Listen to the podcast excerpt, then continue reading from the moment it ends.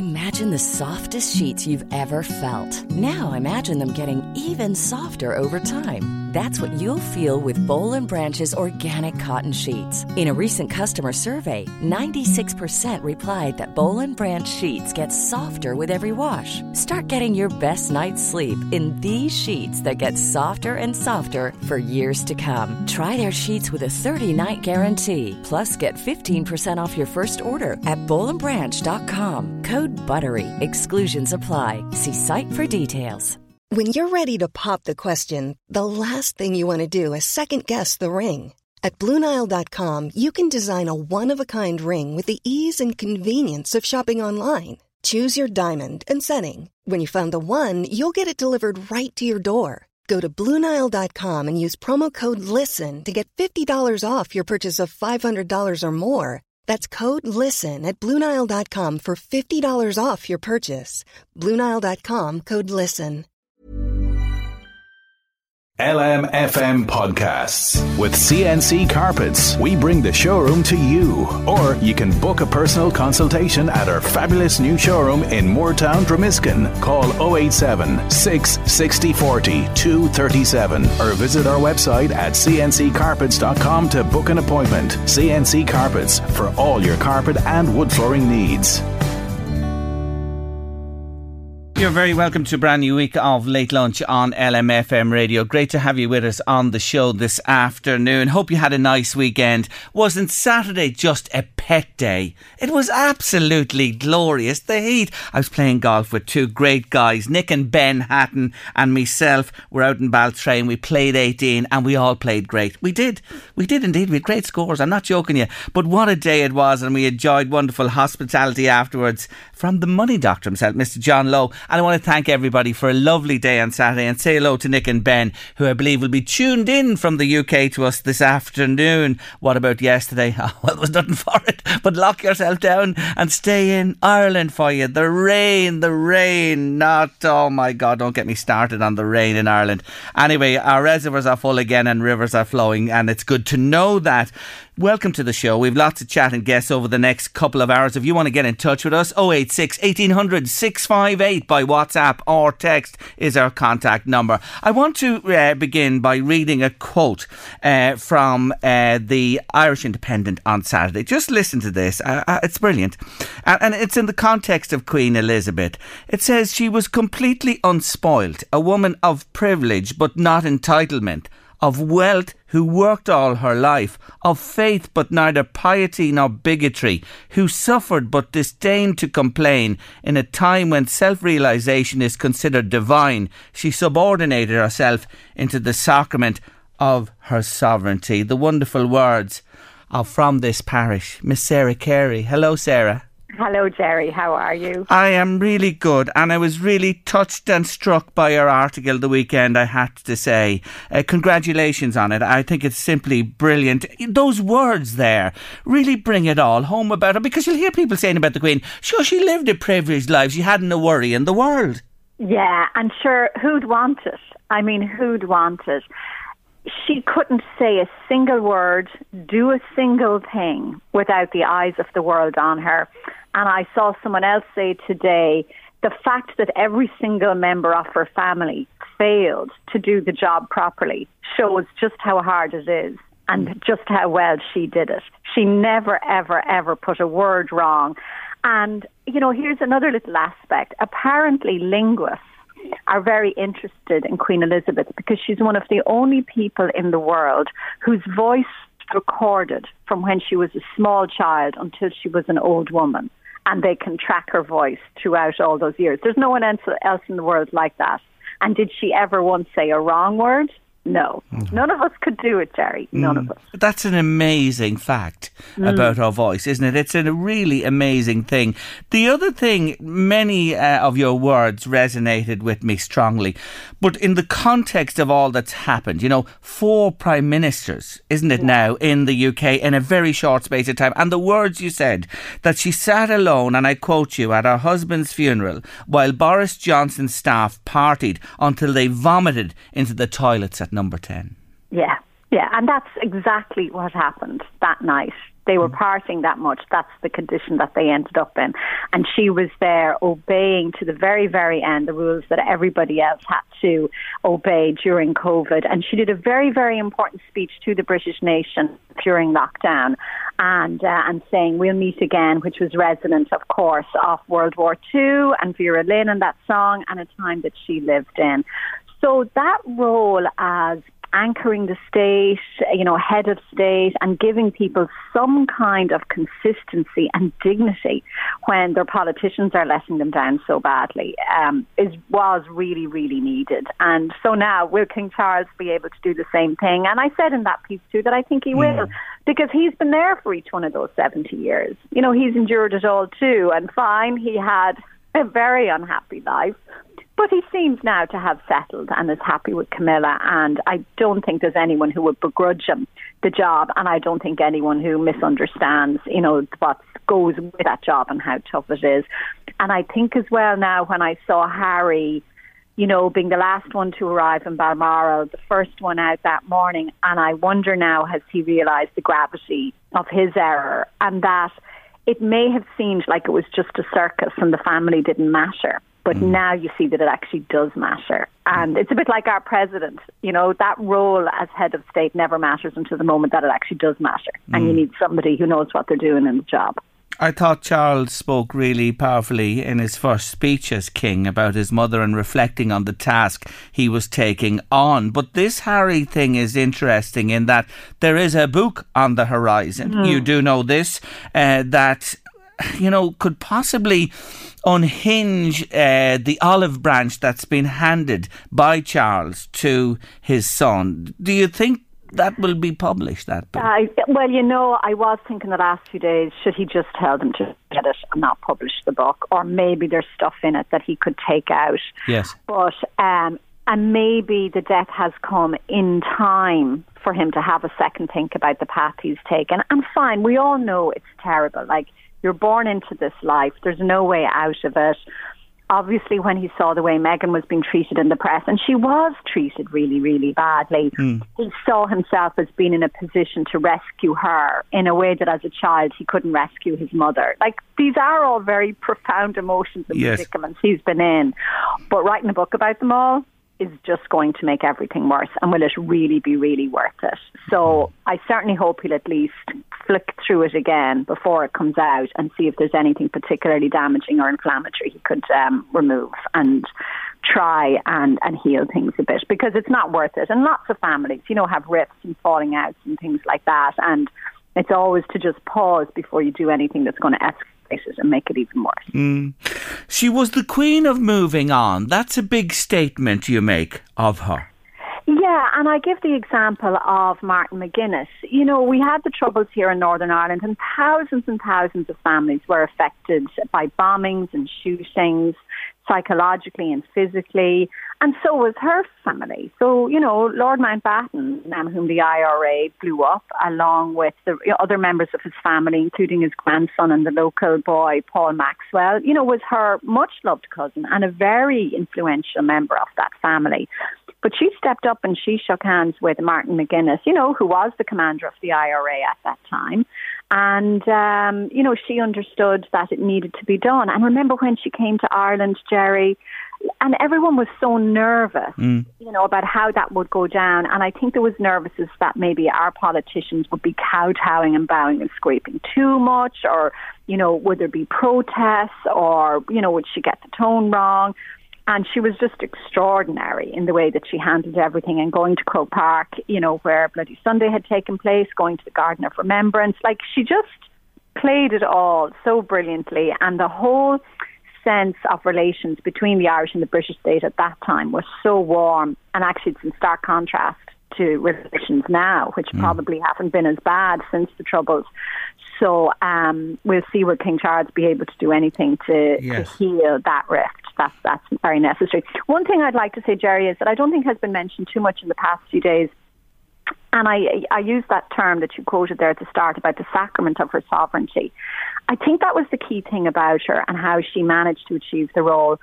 When you're anointed uh, a monarch of England, you know, that's a ceremony that goes the whole way back to Edward I and has elements of what went on in the Bible with the anointing of King Solomon. And she absolutely saw that as similar to being um, ordained a priest or a nun. She saw it very much in a divine way and you know that she was responsible to God. She was, you know, she she believed in her Christianity and she believed in the sacrament um, of the monarchy very, very deeply. And I think that helped her realize what was important as she went about her role on a day-to-day basis. She, and um, yeah, yeah, she was a rom- woman of immense mm. deep faith. Yes, and yet did an awful lot for multi-faith relations yes. um, in England, and um, and like I said, you know, she wasn't pious and she wasn't a bigot. She just um, showed her faith by the way that she lived, and uh, and very warm to everybody. And you know, a lot of people remarked as well, deeply interested in all the former colonies and realms, you know, and the people of yes. Africa and India and that. Like, you know, when it would have been well, you know, given the time that she was born in, you know, it would have been easy for her to have, you know, kind of be racist at times or to have a, you know, superior colonial attitude towards the other countries of the Commonwealth, and she wasn't. She did an awful lot for the Commonwealth and for kind of helping the empire to dissolve in as peaceful way as it mm. could, you know, and in the limited role that she had for yes. what do for it. And, and when when you think Sarah, like she received Liz Truss at Balmoral, virtually probably forty eight hours or less before she died, and she couldn't have been in good fettle, if you know what I mean. And yet duty called to the very end, and she didn't want yeah, she it was working till the end, and mm. she hmm. knew that there was going to be change of prime minister. And you wonder was she just determined to keep going until yes. she could perform that last great task, mm. and she did. Yes. So, um, you know, wonderful determination. And then I mentioned in the piece as well, you know, I mean that should be inspiration for us. That whole thing about showing up, doing your job, doing something for others um, never complaining, no matter mm. what life throws at you. You know, that endurance and that stoicism, we admire that so much. And is there any way we could maybe, you know, take on a little bit of that ourselves and maybe try and model that behaviour ourselves, Gerry? Because we are heading into a tough winter now. Yes. And um, that blitz spirit um, that she exemplified. Because remember, it was widely expected that she and Margaret would have um, been sent to Canada during World War II. Mm. But the royal family stayed, and the girls were sent out to Windsor, which was a horrible, empty old place uh, during the worst of the Blitz. You know, so maybe we could adopt a little bit of her spirit as we're heading into the winter. It might do us all a bit good. As we sit with the two jumpers on and the lights out, I know what you're talking about and all that type of thing. We're ready for it, and us of, of an era are certainly prepared uh, to do it, and it's a fine message to deliver today. Back to Charles, just on mm. uh, on him and him, his accession to the throne. Now he has very fond. Uh, time for Ireland and links with Ireland, and has been here on a number of occasions. Um, that relationship you mentioned is fractured at the minute with the Brexit thing and and uh, you know all that stuff with border and goods and trade. Can he help? Oh, I think he can um, because it's about creating warmth and it's about stating, look, our destinies are bound together. You know, irrespective of which political associations we're in or who's um, in charge, who's prime minister, who's Taoiseach, we're bound by history and we can't get away from each other. It's a bit like being mm. in a family, and and I think he can do an awful lot, and it's especially when you've got Liz Truss. Who is such an ingenue? I mean, she's very little experience, and I think you saw that in the last few days. She looked slightly terrified when she was um, yes. being brought to see the Queen, and then uh, King Charles um, on Saturday was it? So, um, so I think he actually will be able to give her a steadying hand and uh, and let her know. Like you know, there are those big institutions of state behind her, and you know, and maybe guide her a little bit. So I'd be, I'd have every confidence, and. You know, people have commented that unlike his mother, he often commented on political issues but he was always on the right side. Mm. You know, on climate change, the environment, agriculture, architecture. While his views may not have been strictly speaking, appropriate and that he wasn't supposed to express any views. They were the correct views, and mm. he's been proved right by where we are now. So I think he's quite a sober, intelligent man, and uh, I think he has an awful lot to offer.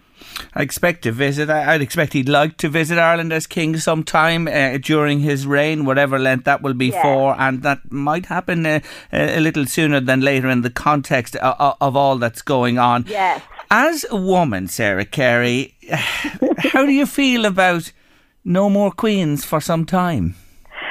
Well, look, I was just thinking like that she was the anomaly. You know, that it was so unusual that she would be queen at all. Mm. And um, and now we're back to the king, the more traditional uh, role. I suppose it'll be very interesting to see how Camilla does, and and I think Kate, you know, the Princess of Wales yes. now. Um, I think if they are both solid and supportive and are very much seen to be partners uh, with each of their husbands in their jobs. You know, I think that can be. Um, I think that can be a good role model. Yes. Um, I'm not entirely bound up with you know that as a, a feminist. you know, the, the monarchy is such an old institution. I'm not sure it necessarily needs to be a feminist one, but I think they're sound people, and I think they'll they'll do fine, and they're not flaky, and they won't give trouble. That's all you're really looking for. that is all you're looking for for sure. Anyway, it's it's the beginning of, of a new era for sure, and we await with interest as he uh, settles himself into the role and what that means uh, for the UK, of course, especially, mm. and uh, uh, uh, the relationship between this island and it, because we just do need a calming presence. There's no doubt yes. about that, isn't it, at this time? Yes, there is. Mm. And actually, Gerry, now I'll give you a laugh. I'm actually going to London on Thursday. And uh, I said, I'm going to go over. It's a historic moment and see the lying in state and soak up the atmosphere and see what it feels like to be there when England is go- undergoing such a significant transition. So I'll be able to report back to you. Great, great stuff. and we'll keep you to that for sure next week to get the feel for it. And, and you know, we're talking here today, and I'm some, some people I'm sure are listening are saying, what are they on about this again for? But I say it once more uh, the royal family have a huge following in this country, and mm. there's a huge interest in them, and that needs to be said. Absolutely, it does. And um, and like I said, you know, the countries are bound together. Like we can't pretend that it's nothing to do with us it is everything to do with us. And in fact, in that article I was talking about King George V, her grandfather, you know, who was king when, you know, the War of Independence and all of that was going on. A king in 1916, he was outraged about the executions.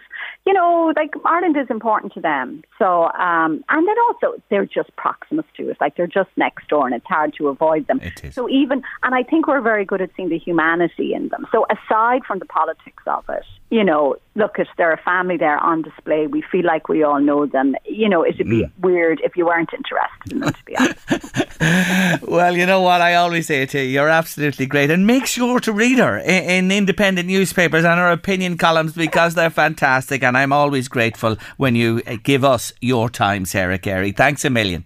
You're very, very welcome. I owe you commission nearly for all the plugs. You're great. oh, not at all. We'll never repay it. Take care, Sarah. Bye bye. Bye bye. Bye bye. That's Sarah Carey there. Brilliant journalist, broadcaster with her views and uh, interesting views. You can look at up online there, her column on Saturday in the Irish Independent. You're with Late Lunch on LMFM Radio. We'll toddle off for a short break. Back in a moment. It's Sport with Louise, but not as we know it. Not as we know it. Not as we know it. It's Sport with Louise, but not as we know it. It's Sport with Louise they're actually clamouring to have you back on Friday after last Friday. They are. Stop laughing. I met a number of people over the weekend and said that was fantastic. And you got one of your predictions spot on, didn't you? Well, uh, did I? I think you did. I don't know. You, you picked Kildalkey, did you? I picked Kildalkey, but did you not say the game was cancelled? no, I think they played an intermediate rather than senior. Anyway, we'll give it to you. Don't talk to me about the granny rule. You see. don't talk to me about my selection. Should they all flunked Don't Dundalk beaten Drogheda got nothing. Drogheda were absolutely hopeless on Friday night. Anyway, they're clamouring to have you back this Friday, and um, oh, no. she was involved in, in a sporting moment herself the weekend. Tell them what happened. You. It's very dangerous to be a very, spectator at games. Very. I got very. lambasted with football. I was on the sideline watching Dramin play Turnfeck Celtic, Turnfeck won. Yes. And um, I had to literally look text a girl who was bringing my six year old home from a party because I had to run and get him. So I literally just took my phone out and text the girl, and next thing, boom. she was poleaxed. I have football. I'm telling you, there's some power in it. Oh, there I is. actually have bruises. I'm not surprised. and you know, you were caught unawares. You were looking at the phone and bang, you know, you yeah, can imagine shouldn't the be looking at a phone on the sideline. No, no, no, no. But sure, look at this woman is always looking at her phone. These things only happen to me, you know. but anyway, it's part of your learning in the sporting world, and you can bring it into your into your knowledge and your research for Friday next. Still haven't the got show. the o- the offside rule though. We'll I don't back think to I that. ever We're will. coming back to that on Friday. We have to really return to that. It's not an easy subject, I know, but we are returning to it. anyway, coming up after two, we have a very interesting man because he can get you all going with organic growing. Yes, he can. Now, you know on late lunch how we love our garden. And Nikki Kyle, the queen of organic gardening, joins us on the show every month to guide us along. Well, my next guest is in this sphere, I have to say, because he is the man behind Nufields, which aims to bring the farm into people's homes. I'm delighted to say hello to Dennis Manske. Hello, Dennis. Hi, Gerry. How are you? Thanks for having me on. Not at all. You're very welcome to the show. This is right up our street, right up our alley. Glad to hear it. Glad to hear it. First off, tell us a bit about you and your background. You can cook. I can cook. Yeah, yeah. Well, well, I used to be a chef before before I dove into the the realm of of uh, online e-commerce and stuff. I was a chef uh, in a few restaurants, uh, mainly in Howth in Dublin, and I worked in Germany and a few uh, in, in Dublin city centre and stuff. So yeah, that's that's really where I kind of that's that, that was my passion. I studied it in college and stuff, and um, yeah, that's that's that's kind of how I started out originally. So Nufields is your business now, and you started it uh, in 2020. So you're a young business finding your way, but obviously as a chef, fresh ingredients are so important to you. Absolutely, fresh and as local as possible. That's that's um, that's kind of the, the I think that's the way the world needs to go, really. You know, um, and and that's what. And uh, when you say fresh and as local as possible, I think the best way that you can achieve that is to grow it yourself, or Yes. to to get it as, as, as close to, to where it's consumed as possible for, for a whole variety of reasons. And that's really what we we we, we promote. But we also promote like our, our my business is all about growing food very efficiently. You know, you don't even need to have a garden uh, to use our products, and um, to grow it as quickly as possible. Really, so it, it has kind of you know it's it's accessible to everyone, young and old. Uh, and yeah, so that's that's that's what. Right, that's your that's your ethos, that's your philosophy, and that's what your business is built on. And you're right, uh, Nikki. I mentioned there, Nikki Kyle has often said to us, and more recently, she's emphasising it. Uh, you know, we've got to look after ourselves because the uh, the food supply chain is vulnerable, and it, it, there- there is a huge vulnerability there now. And you come nicely into this now. When you started, really, your aim was what restaurant customers. Yeah, so that's that's how it started out originally. I was growing uh, microgreens, uh, which are basically the seedlings of uh, of any vegetable you can think of. And they come in all different colours, uh, flavours, shapes, and sizes. Uh, but they're ready to, to, to from when you plant the seed to harvest. They're ready in about ten to fourteen days. Uh, so in, instead of growing one large vegetable uh, for several months, you're you're growing basically thousands of little seedlings uh, in the space of a week, or you know max Yes. two weeks. Uh, and restaurants, you, you like you, you and your listeners probably came across them if you go to a fancy restaurant and you see them on top of your as a garnish on top of your dish. But it turns out they're actually incredibly nutrient dense. Like some some varieties up to forty to two hundred times the levels of antioxidants and stuff than Yes. than the mature vegetables. So so that's originally how I started was growing them for the local restaurants, and then obviously COVID forced the restaurants to close down, which was was you know kind of put an end to the business before it had really even started. And then once my friends started, my friends had been kind of watching my my my journey uh, growing them for restaurants, and once everyone was kind of locked up inside, I started getting requests for, oh, would you mind showing me how to to grow these myself at home? So I started putting kits together, and yeah, long story short, we're we're now shipping. You know, we've shipped nearly ten thousand orders to fifteen different countries across Europe. Uh, we've even shipped uh, seeds down to Antarctica. You know, so you really can't grow them anywhere. Brilliant. This is a one great story, and it proves again, uh, Dennis, that uh, necessity is the mother of invention. And you might never have looked in this direction but for COVID. So you see, there always is a silver lining somewhere. So you have said a moment ago to me that even if you live in an apartment, which many people do in our neck of the woods now, or you don't have a garden or whatever, this shouldn't be an impediment to you doing this. Absolutely not, and uh, you know, uh, this is this is, doesn't even really take. You know, seasons don't even really come into play here because it's you're literally just growing them for the first kind of ten days or so. So all you need is is a good quality seed, uh, something for the roots to grow into, and not even that. Like we also do sprouting kits uh, where you basically just have the seed, you soak the seed, you rinse it twice a day, and in five to six days. Uh, you have a germinated seed, which is just a powerhouse of nutrition, and you know you don't you don't even need sunlight really to to achieve that. You're just the, the seed is converting the the starches that are uh, that the parent plant bestowed upon it into into vitamins and, and minerals and stuff, and then that's that's what we would then benefit from when we consume it. So you know, I, I have just a jar sitting on my kitchen counter, 365 days a year. You just have a steady, consistent source of, of really nutritious mm. food. Mm. And that's yeah. very important as we enter, you know, the autumn and winter and next spring season as well. When growing uh, is a challenge, but there you are. You can do this all year round. Now, I've been looking at your website and uh, uh, some points that struck me from it. So, what you supply are uh, microgreens. Talk to me about them first. What microgreens are? I know you touched on it a moment ago. Yeah, yeah. So they're they're they're the, the seedling basically of um, of any vegetable, and it's kind of the there there are four main stages of a of a plant's life. You have the sprout or the germinated seed, then you have the microgreen, uh, then you have the baby leaf, which is about two weeks older than a microgreen, and then you would have the mature plant after that. So the microgreen is basically the, the very juvenile stage of, of a of a vegetable. Mm. Um, and yeah, so we, we, we stock about 50 different varieties of, of microgreen seeds on our website, everything from beetroot to turnip greens to different kind of Asian leaves like mizuna or komatsuna or um, yeah, we do things like fennel, uh, and then we also do seed mixes that are very unique to us. So we have a mix called the Good Gut Mix, which uh, we developed alongside a, a, a microbiome researcher, which kind of has uh, proven health benefits for your for your gut health and stuff like that. So, so there really it's this is it's a it's a really untapped source of um, you know kind of the, the potential there for, for you know to, to grow these in a very local setting within yeah. a city and stuff like that is is, is huge. Mm. And sprouts, we're familiar with the bean sprout, but you have a range of sprouts there as well, and they're similar. They come on in a matter of days, don't they? Yeah, like five five days even. Yeah, so between three and five days, you can generally start harvesting them. Um, and it's it's you know it's it's that, that they're kind of my favourite because it's an absolutely zero waste way of growing food. You basically put the seeds in the jar, you you rinse them twice a day, and after four or five days, all that comes out is, is edible sprouts, and yes. you just go again. You know, so yeah. there's no waste.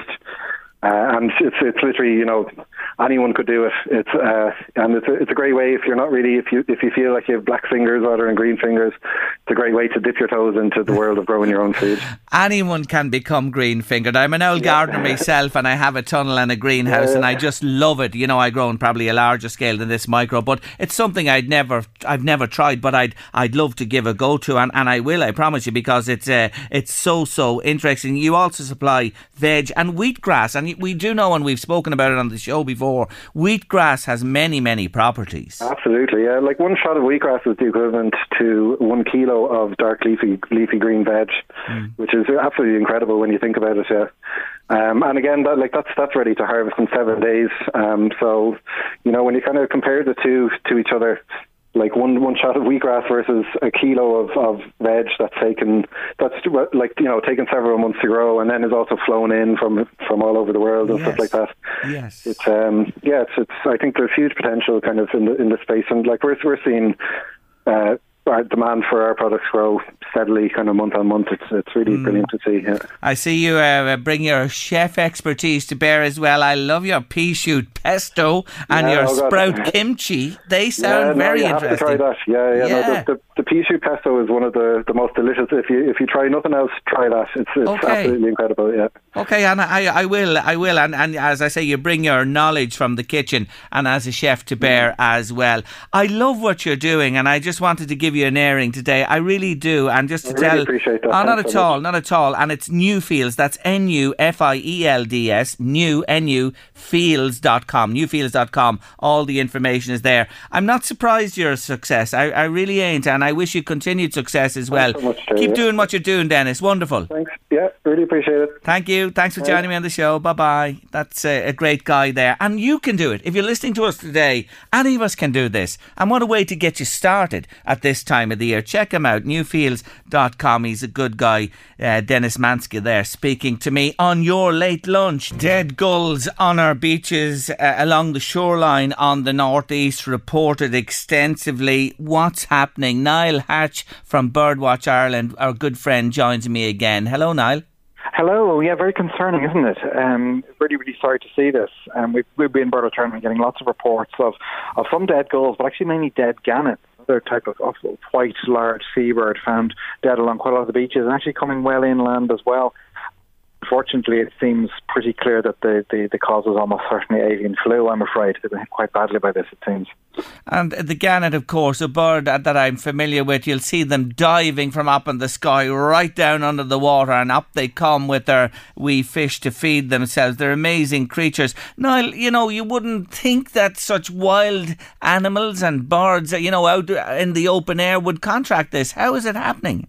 Well, um, we, we were kind of expecting this would arrive in Ireland because we'd seen problems with seabird colonies elsewhere in Europe, particularly in Britain during the course of the summer. What happens is when seabirds are nesting, in many cases, particularly in the case of gannets, they're nesting together in, in very close proximity to each other. You can have hundreds or even thousands of these birds all crowded together. And obviously, those, that provides the, um, the ideal uh, uh, circumstances for a virus to spread rapidly among the population and, and, to, and to take hold. So it seems that that's what's happened. And then what can also happen after that is once these, these birds are dead or or are dying, they get scavenged on by other creatures. It could be gulls, it could be crows, maybe birds of prey, also foxes and rats, and even dogs, maybe, and they can also be susceptible to this disease. So it, it is quite a worry, and, and certainly we've had hundreds of reports in the last couple of weeks of um, of these dead birds on, on beaches, and also some of the gannets and other seabirds, very oddly being found well inland mm. several kilometres away from the sea, being turning up in, in places like people's gardens and car parks and along along roadways. And um, that's something that a bird like a gannet would normally never be anywhere away from yes. the sea. They have no interest in going to land at all. So something's obviously disorientating them or causing them distress. So it seems to be another symptom of this this awful disease, unfortunately. Yeah, we're getting the reports right along the coastline here now, uh, to, to, tell you the truth, Niall, on uh, Clogherhead, Sea Point, Termonfeckin, and down that end of coastline there, birds uh, lying there dead at the edge of the tide, as I say. What do you say to listeners today who are out walking, have their dogs with them, maybe a child goes over and touches them? What, what's, what should you do or not do? Well, the, the first thing is, um, as the Department of Agriculture, which is taking the lead on this in Ireland, is stressing, it's important that people don't touch these birds or don't try to help them. Horrible though that sounds, and as a bird lover myself, it breaks my heart to say it. But the fact is that um, there is a risk, a small risk, but still a risk, that this disease could spread to humans. So it's, it's very important that people resist the temptation to, to handle these birds or to help them. Uh, animal rescue and rehabilitation places won't take them in um, because of the risk of, of disease risk, both humans and to, to the other animals in their care. And so that's that's the first thing. What we would ask people to do, however, is to please log their sightings of these birds with the Department of Agriculture and they have a, special web portal uh, on their website called Avian Check. People can find that there. If they go, if you go to birdwatchireland.ie, we have a link to it on the front page of our website. You can see it there, and it's sort of a red background. You can find it there quite quite easily, and please report them there. Um, but also, um, we're, we're we're worried, um, you know, that these are being reported to the Department of, of Agriculture, but it doesn't seem like anybody's collecting the carcasses. The reason why the Department of Agriculture is involved, we believe, it's because um, because of the risk that this poses to the poultry industry, to, to domestic um, chickens and ducks and turkeys and so on. Mm. Uh, and that's a, that's, that's a very real risk and, and, and, certainly something that we should be very mindful of. Um, so it's, it's, it's baffling, to be honest, why more effort isn't being made to collect these carcasses to stop animals scavenging on them, to stop to reduce the likelihood of this actually spreading into poultry or indeed to other wild bird populations, which is from, from Birdwatch Ireland's point of view, that's our main concern, that's our remit, um, obviously, is wild bird conservation. Um, it just seems to be seems to be going unchecked. We don't know what, what the role of the department is here. We don't know what the National Parks and Wildlife Service, what role they're playing. Uh, certainly, consultation with NGOs like Birdwatch Ireland has been almost non-existent, and that's concerning. Um, we have a lot of advice and, and expertise to provide here, but also we're at the coalface. We're the people that are, that are receiving reports of these birds, um, and yet we're not being told what's happening or what advice to give out. So it, it is it is um, it is very worrying. Mm. We would ask people please report them to the department and please resist the urge to touch them. Yeah, that's very important advice, and we know the poultry industry is very important in this country as well, and we can understand the apprehension. But still, uh, these carcasses need to be collected. One of your many fans on late lunch, Angela, and you have many. Let me tell you, Niall Hatch. Every time you're on, uh, Angela is concerned about about her bird table and all the lovely birds in her garden. Could they be affected? She wants to know ultimately.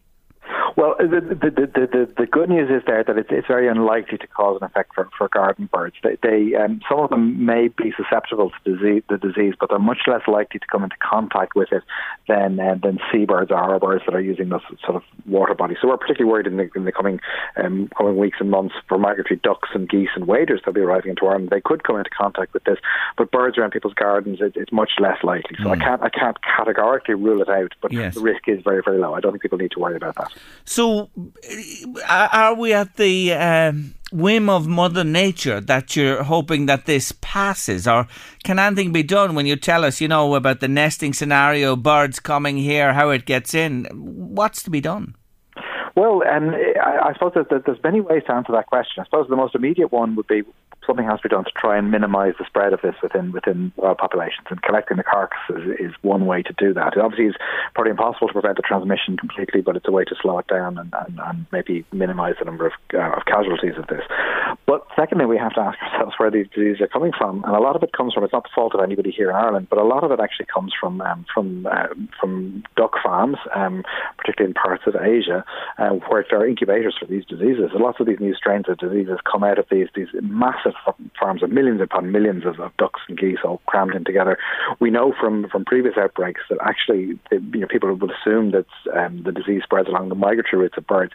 It doesn't to begin with. It actually spreads along the road and rail networks as, as domestic poultry are being transported. So that's I just to stress that is not the fault of any poultry producers mm. in Ireland, not at all. Um, they're, they're, victims like everybody else.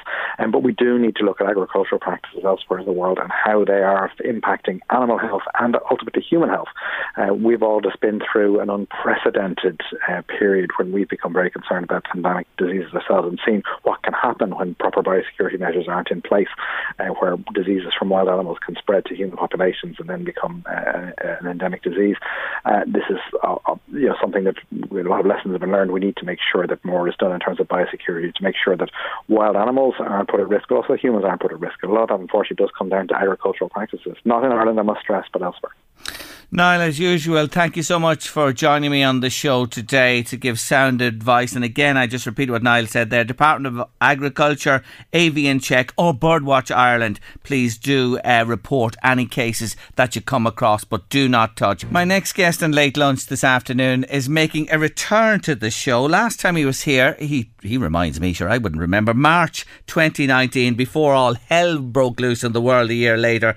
And he had an ACL problem. So so he was off his walking tours, if I could say. And I did say today earlier on doing the promo for the show, this man has walked 10,000 miles, as the famous song says, and more. Paul McGuire, welcome back to the show. Hi, Gerry. Great to see you again. Great to see you too. Uh, the ACL at the time, I remember you now, you talking to me about that and you were uh, uh, out of action. When did you get back? Take us on from March 2019. Okay, so uh, torn ACL as a result of a, a, car, a car unfortunately hit me while I was cycling home. Um, that was in March 19. I got back to the Mourne Mountains in November 19 which I was really happy with. So thanks very much to the surgeon and to the physio team here in Drogheda that got me back. Are you nervous when you go back after a major procedure like Ab- that? Absolutely. Like um, the likelihood of a reoccurrence of an ACL is, is actually relatively high. Um, yeah, very very afraid. Um, I have been in a, a, a you know an avid cyclist down through down through the years. Regularly used to cycle to Dublin to work and home, mm. um, but like to cycle down the road now, uh, it's just it's too much. Uh, it's too much stress. Uh, the roads are not uh, a friendly place for cyclists at the moment. I don't think we need. We're not geared. When you think of the Dutch no. model, I always no. think of the Dutch model. Yeah. You're probably yeah. familiar with yourself, where they're geared right, to yeah. bikes and that's it's right. safer. And that's I right, couldn't agree with you more with the roads, and that's an interesting point you make. So back to the Mournes in November, then uh, uh, the world closes down. How yeah. does that affect a man like you yeah. who loves to be up the mountains? yeah. Well, uh, yeah. So it's basically a walk on the block, aren't you? Because we were limited to mm. two and five kilometres and eventually broke out to 10. So I was able to walk from my house to Laytown and back, which gave me a 25k round trip. That was great. And I could stand on the beach in Laytown and look at the Mournes from there. Uh, so eventually, of course, um, we were allowed to travel within the county. That got me up to Carlingford, Mm. and then we were able to travel into the north. So we were able to go to places like the Mournes and down into Wicklow and other places like it. So you were able to fulfil that fix that you need to be out exactly, in yeah, the open yeah, air and yeah, in the mountains yeah, as well. yeah. But look at Ireland is fantastic and, and that got you back going. Then September 21 to the Pyrenees. Yeah, uh, my intention was to hike the Pyrenees from the Atlantic, uh, 800 kilometres over to the Mediterranean. Uh, I spent a couple of weeks out there, and uh, the hike just didn't work out for me, and, and I came back after about two weeks on that one. So that one is uh, a little bit of unfinished business that I will return to, Mm. and I'd like to come back to you and tell you all about Oh, that one. That's done. no problem. But you know, you know, just to tell our listeners about Hmm. you, mostly alone. Yeah, yeah. You you can't get other uh, people to do this type of thing, you know. Uh, so so you if you if you're waiting to get a like-minded soul to go and do, do it, you're you're you're you're just going to be waiting. So you've got to go out and do it yourself. But I will say. Uh, you will meet lots of people on the trail, like-minded people that will also be maybe alone, and you know it's it's like being back back with your friends again, and Mm. uh, and you make new friends, and it's it's fantastic. And of course, you're following routes and you have your phone with you Yeah. and uh, all that type of thing. But you pitch the tent and Mhm. you're in the dark, perhaps alone Yeah, in a place yeah, yeah. nobody within miles of, of where you are. I think I mentioned this to you before. What goes through your mind, or do you not just think about yeah, that? well, if I if I go back to like the Appalachian Trail as Yes. an example, uh, like first night on the trail, I'm in a tent and uh, I, I I'm I'm literally surrounded by coyotes, uh, screaming at each other. You know, they're like a bunch of um, you know. Uh, a bunch of party goers all, all all communicating. They're- Yes. and uh, you know you've got bears and you've got the usual you know things in the woods and so forth, uh, snakes and so forth, and you know you, you can stay awake and worry yourself, or you can get asleep and hope and, and and at least you'll be better able to deal with things if something goes Mm. off, you know. But Mm. like as long as you take precautions, like keeping your food properly packed, keeping it away from the camp, so nothing with a fragrance should be in the tent because it draws animals into the tent. Um, I went like three and a half thousand kilometers on the Appalachian Trail, and I had no problem with any of the wildlife as long as I separated anything with a fragrance from my tent. You know, Mm, it was fine. It was fine. So, taking us on then from the Pyrenees in September 2021, Mont Blanc, the Yeah. tour, you did the. the uh, I did the Tour de Mont Blanc, which Mm. is a 160 kilometer tour, and then there's a couple, there's several alternates that you can do to add on to the tour itself. So I think I did about 180k altogether over a period of a couple of weeks, and um, it's a nice tour. It's a it's a really really scenic area to go to. Lovely, fantastic photographs. Again, meeting lots of nice people, and. Uh, tent again you know so uh, that was that was quite that was quite a Were trip, you yeah. ever in a tent at night when the weather went? Yes, yes, yeah. I, I, You know I- yeah, about, mad. absolutely, absolutely, yeah. Like the tent I, I, I took on the uh, Tour de Mont Blanc weighs half a kilo, uh, five hundred grams. It's nothing, you know, um, and. Unfortunately, uh, it's it's not as strong as a heavier tent might be, and I do remember in the in in the uh, on the Tour de Mont Blanc, like at four o'clock in the morning, like uh, holding the tent up on the inside and hoping the whole lot wasn't going to crash in on top of me, you know. but uh, as you yeah, so like you may have an odd night uh, where things don't work out. But in the main, it's fine. You know, it, it's fine. And you've got the flexibility. You know, you don't have to stop at a refuge or a hotel or something. You, if you want to keep going into the night, bring your head torch, switch it on, hike in the dark, find a place, camp. And will you see lights coming towards you or behind you as well? Do others Uh, do this? You, you, you do see lights coming towards you, but they tend to be red lights and yellow lights, and what they actually are are animals' eyes looking at you because uh, the trail lights up with eye reflections at Yes. night time, and that's uh, that's interesting as well. Yeah. Oh, I'm sure it is. So then, uh, January of this year, Scotland. You were in Scotland twice. Did, did you have COVID in between, or, or Um, I got to Scotland to do a winter mountaineering course um, in January. Yeah. Uh, where uh, at like uh, almost 61 years of age, I uh, uh, learned how to abseil off a thousand meter uh, snow covered mountain, uh, which is a little bit crazy. For me, it was crazy anyway.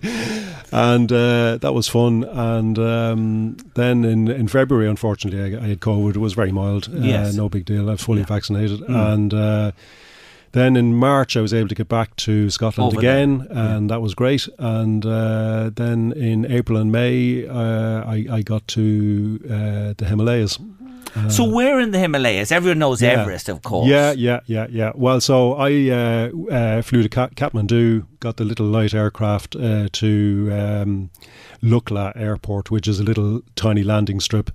It's one of these. Um, they call it the most dangerous airport in the world. It's it's it's got a tiny landing strip that uh, you you you get. Uh, one attempt to land at it. If, if you don't make it, it, there's no go round, you know. Yeah. So thankfully, as you can see, everything was fine, but it was a bit of a thrill even just landing there. And then you hike for a couple of weeks, uh, and you, you you know we went to like Everest Base Camp. We went to the uh, memorials for all the various people that lost their lives out there, which was very emotional. Um, and then we went to a peak called um, Island Peak, which is just under 6,200 meters. Um, glacial area, snow area. We weren't unfortunately able to summit because of bad weather. Um, and uh, so we got to we got to within about 200 meters of the summit, and unfortunately had to turn around. You know, Well, safety is the is the priority, Yeah, of course. absolutely, And- absolutely, And, you yeah, know that. yeah. People may not understand, explain, and I know this. Even Everest Base Camp, you have to be of a health and an ability to even go there. yeah. Well, Everest Base Camp is at 5,300 Yes. meters. Yes. Uh, so People so- think it's at the bottom of the Yeah, it's yeah. So like uh, to to get to Everest Base Camp, you've got to get to five thousand three hundred meters Mm. above sea level, uh, and for us that have lived our lives at sea level, like that's that's quite a Yes. transition, you know. but, no bother to you. well, I didn't have any trouble. I didn't really have any problem. But in fairness, you're walking to it uh, gradually. You're gaining height gradually, and your body is adapting. So as long as you approach altitude gradually and slowly, then you you, should be, you should you should. It's like adapt, you know. diving the other way up. Correct. The bends correct. You, you, don't want to go down too quick. and Yes. You don't want to go up too quick either. Yeah, isn't that key. Yes, interesting? yes. But you know, you have a level of, of ability and fitness with all of this that that you've done as well. And I, I thought I was going to leave it there at the Himalayas, but Yeah. you're going back there, Yeah, I'm going back in a week or so. Yeah, and you've been weeks. to the Italian and French Alp, Alps in between. Yeah, so in uh, June uh, we went to climb. Uh, went I well I went uh, and I joined a group that were climbing Mont Blanc. Uh, unfortunately, there was a big uh, rock fall at Mont Blanc, and um, the main routes were, were blocked off. So we went and climbed uh, Glacier, um, um, a mountain in the, it's the highest freestanding mountain in Italy, which is uh, called uh, Gran Paradiso and that's just over 4,000 meters. And it was a really nice, really nice uh, hike on it last year. Uh, and then came back down, and we went, did another one then called Monte Rosa, uh, which has a number of different peaks, and we summited around about 4,600 meters with maybe three days on it last year. You know, so I think Gerry and the Pacemakers wrote the song about you. Walk on. I don't think it was about the football I club at all. have walked D- w- 500 Yeah. but tell me this, Paul. In all you've walked, Hmm. what would you reckon in terms of distance you've walked? Did you ever Oh. have even a, roughly? What would you think you've? I, I, Covered. th- that's a question I have. I, You've I- never even put you your mind to that, never, have you? never even thought about that. Most of my things are relatively short, like they're you know, I know, but u- when you- under a couple of hundred, under a couple of hundred. But Hold on, when you add them AT was all the one, together yeah. and the Yeah. Appalachians and all these as well, it's yeah. some distance. Is there somewhere you've left that is your ambition to go to? You know, you mentioned all of these wonderful places. Is there somewhere you'd like to go? Well, uh, what I what I'd like. I, I'd like to explore actually a little bit more around Ireland.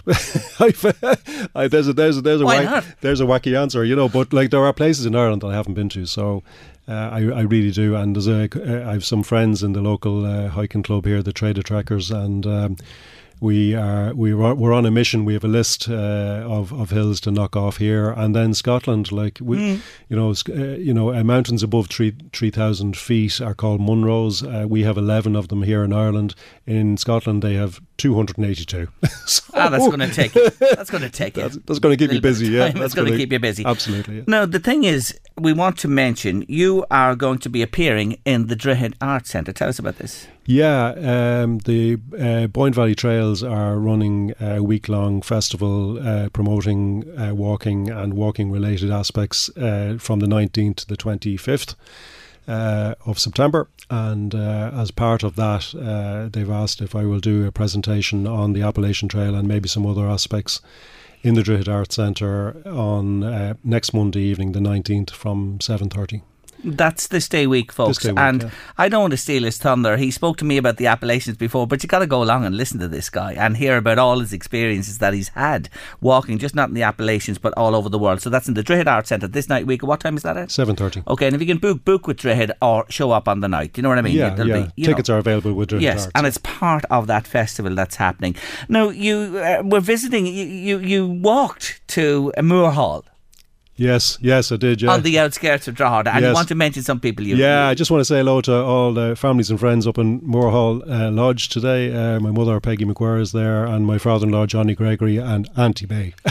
so, hi, guys. Hope you're all well. Hello to you all, and I know of Mrs. McGuire for years, and the people you mentioned, and Johnny Gregory, course, of course, yeah, yeah. My, our school teacher from Yeah, yeah. St Joseph's John- many Johnny's my father-in-law, Yeah, yeah. and I want to say hello to everybody out there, all those people that Paul mentioned, and everybody as well. And delighted you're tuned into us here on Late Lunch on LMFM Radio this afternoon.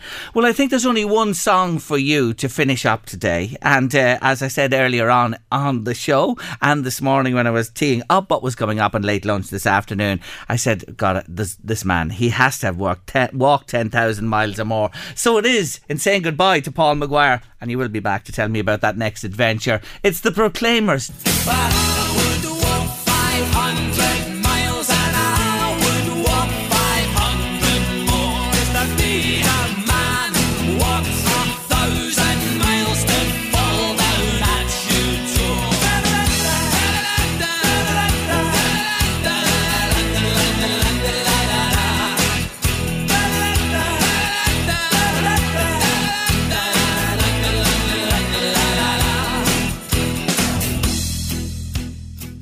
Louise, with your sporting hat on, Shane Lowry winning the golf yesterday. Yeah, it was great, wasn't it? Ah, what a man! What a man! You just have to Mm. Love love, when he wins. Ah, they and he's been, you know, this year he's been there or thereabouts. Louise, honestly, he's been knocking on the door without getting a big win. And yesterday's was huge at the BMW, and he had a right cut at the crew who are breakaway with the LIV Golf Series. This is a breakaway that's happening in golf for huge money, backed by uh, Middle Eastern monies, and he just had a nice little cut there. But he had to get by Jon Rahm, who shot a great round yesterday. So Lowry finished on 17 under par. Ram was 16. And Rory, his mate Rory McIlroy, mm. had a putt on the last to send it to a playoff. They would have been both on 17 under, but he missed the putt, Louise, by a smidgen. You didn't see it, did you? By a smidgen, Rory missed it. But I laughed.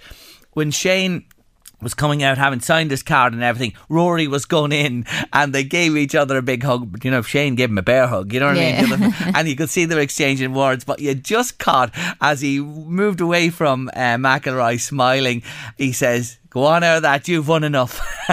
Awards to that effect to McIlroy, you know what I mean? But they're good buddies, they really are. And great to see two Irishmen up there challenging for the top prizes in golf. I well believe he was partying a lot of the night. Well, he was. My, I, I've heard reliably that he was in the airport in this morning in the same oh, clothes that he finished yesterday evening on the golf course. So take from that what you like. He was flying to Italy this I morning. Har- Harrington, it's reported he was trying to ring him at half three this morning and there was no answer. So he was either kind of partying too hard or asleep. He wasn't asleep, I can tell you. he certainly wasn't been in the corner. Uh, well, I've been known to do that myself at times, but not. I wouldn't say Shane. He's well able for it. Anyway, she she is. I don't know what it is. It's karma, you in sport. But Louise, on a serious note, referees not showing up to referee games is Yeah. a no no, isn't no, it? not good. You had you were the uh, what would I say the victim, or others Ah, were the weekend, a- weren't they? I think, yeah, I think there was an, uh, you know, girls' teams and they lined up yesterday in the absolute lashings of rain and the referee didn't show up. And the team travelled from Dundalk to play Term Feckin, wasn't it? Yeah. And th- those people and their children came from Dundalk to fulfil that fixture. You now, having said that, I don't know if the ref has had made contact with the team kind of after or there or thereabouts, but It doesn't matter after. There should have been contact before. Mm. And there should have been word of a referee. No, I'm not saying there can be exceptional circumstances from time to time, and we understand that emergencies.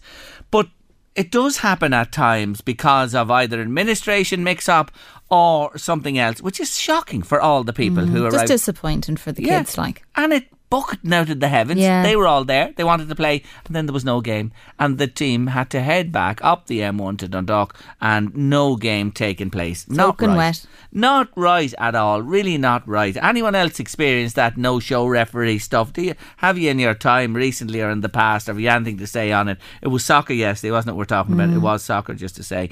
Uh, 086 1800 658. Is there an obligation on them to just, you know, contact a club or whatever in advance or It's decency. Yeah. It's manners. It's respect. It's the way it should happen. Totally frustrating and annoying for all concerned, and especially uh, the girls Yes. who are due to play. But the in match. fairness, we don't know what happened. So the man No, could no. have broken down on the way to the match or anything like that. So I accept all that, but it does happen. It does happen uh, more than it should, not Yeah. just in soccer, but Gaelic and other sports as well, where a referee is required. The Late Lunch Artist of the Week. Artist of the Week. Yes, it's time for a new one at the start of this week. And I have to say honestly to you, I've never featured an artist in all the artists I've featured who has written so many songs and released more albums or singles than this woman. Along with her mainstream hits, last year, 2021, she had yet another hit on the US country music charts, her seventh decade to do so, going back to the 1960s. Who is she? She's one of the most successful and honoured country music stars of all time. From Tennessee, one of 12 children, born Dolly Rebecca Parton on January 19, 1946 and reared, listen to this, in a one room cabin. 12 of them in a one room cabin by her mother, Avie Lee, and dad, Robert, who was a small farmer and construction worker. Her musical ability, she credits, came from her mother, while her shrewd business acumen comes from her father's side.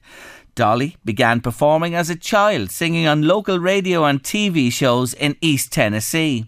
At 10 years of age, she appeared on larger statewide media and by the age of 13 recorded her first single, Puppy Love.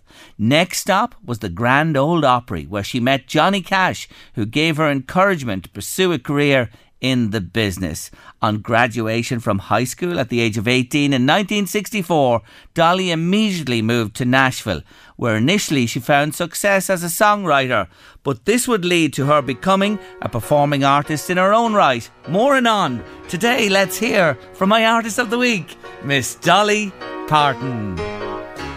Here you come again. Just when I've begun to get myself you waltz right in the door, just like you've done before, and wrap my heart round your little finger. Here you come again. Just when I'm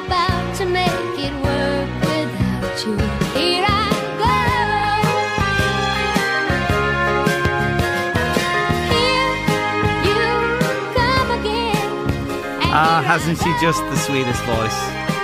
The brilliant Miss Dolly Parton, my artist of the week on your late lunch all this week. I'm looking forward to hearing more of her songs and music. She's simply fantastic, and what a life story she has too, which I'll dip in and out of over the coming days.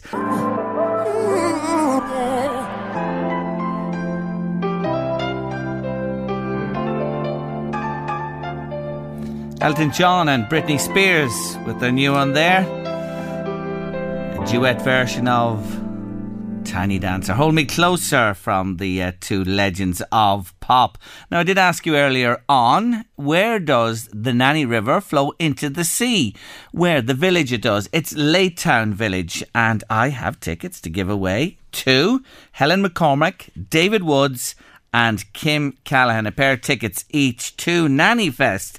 That's happening at Nanny's in this weekend. And joining me to tell me more is the manager there, Colin Horgan. Afternoon, Colin. How are you? How's things? I'm good, and yourself. Well, what's happening this weekend?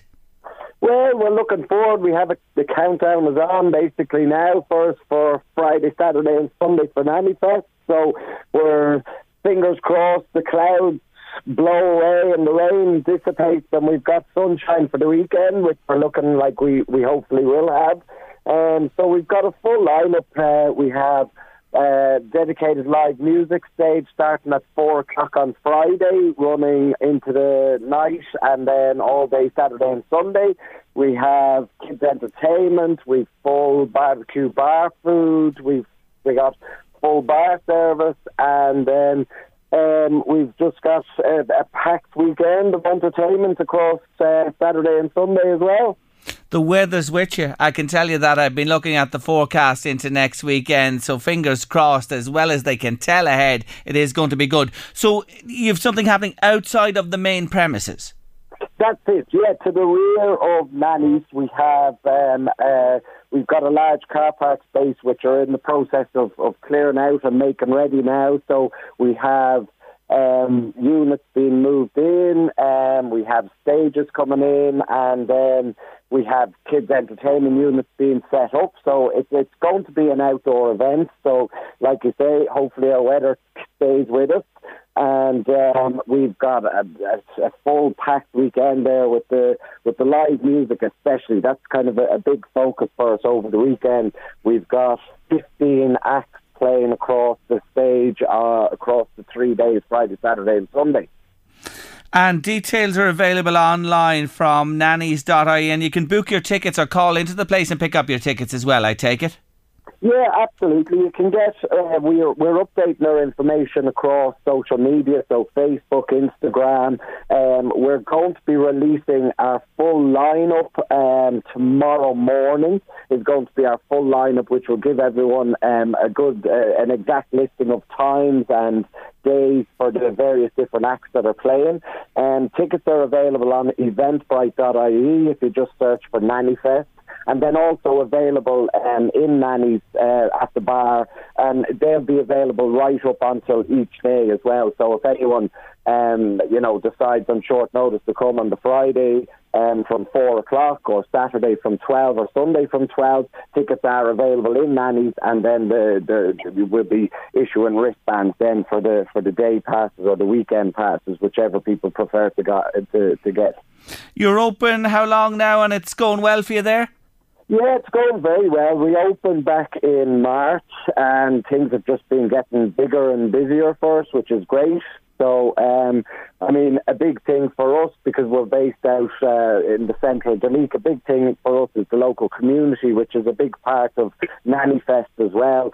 That obviously we all still have the the memory of of uh, the lockdowns and, and restrictions and everything. So this is kind of a, a chance for us to say, you know, we're here and we want to bring the community together through, you know, in, involving families and entertainment and bringing the whole package together over this weekend. So, no, things are going great at the moment, and hopefully then we'll continue to do so into the future. We'll be with you on Friday with late lunch. Looking forward to that. Eventbrite.ie for your tickets or drop into Nanny's. It's sure to be a cracking weekend, and we'll be there to see it underway on Friday afternoon. Thanks for joining me, Colin. Brilliant. Thank you. Take care Thanks now. Bye bye. That's Colin Hogan there from Nannies in Duleek, bringing the curtain down on Monday's late lunch. Tomorrow, Tuesday, empowering children to embrace and celebrate their unique talents. You'll enjoy this, I promise you. Two on Tuesday, Artist of the Week, and no more wet dogs. What's that about? You'll have to join us to find out. Eddie Caffrey's coming next with The Drive, but we leave you today in the company of the wonderful Lisa Murray and her latest single. See you tomorrow at half one.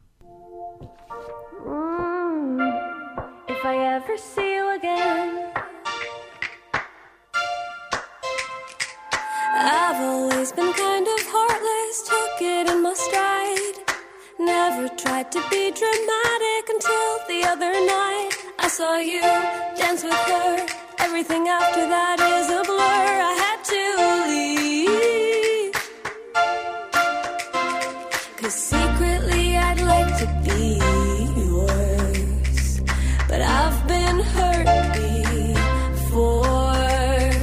If I ever see I'd get these feelings off my chest. If I ever see you again, I'd tell you why I and left.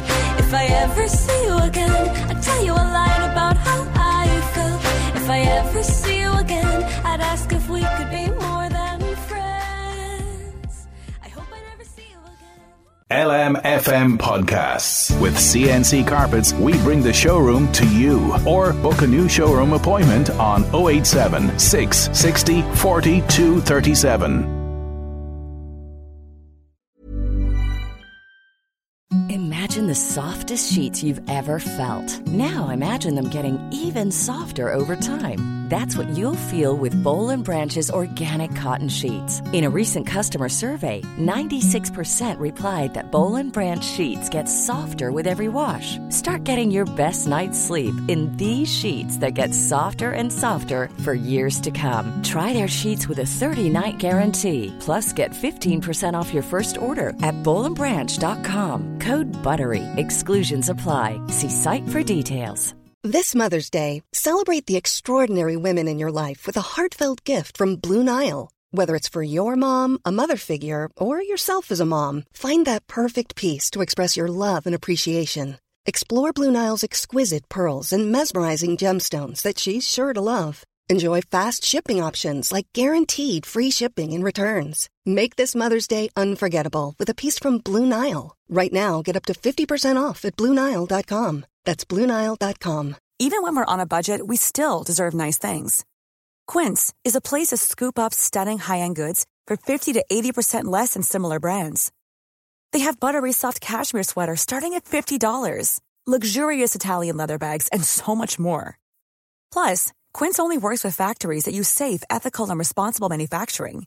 Get the high-end goods you'll love without the high price tag with Quince. Go to quince.com slash style for free shipping and 365-day returns. Normally, being a little extra can be a bit much, but when it comes to healthcare, it pays to be extra. And United Healthcare makes it easy with Health Protector Guard fixed indemnity insurance plans. Underwritten by Golden Rule Insurance Company, they supplement your primary plan, helping you manage out of pocket costs without the usual requirements and restrictions like deductibles and enrollment periods. So when it comes to covering your medical bills, you can feel good about being a little extra. Visit uhc.com to find the Health Protector Guard plan for you. Imagine the softest sheets you've ever felt. Now imagine them getting even softer over time. That's what you'll feel with Boll and Branch's organic cotton sheets. In a recent customer survey, 96% replied that Boll and Branch sheets get softer with every wash. Start getting your best night's sleep in these sheets that get softer and softer for years to come. Try their sheets with a 30-night guarantee. Plus, get 15% off your first order at bollandbranch.com. Code BUTTERY. Exclusions apply. See site for details.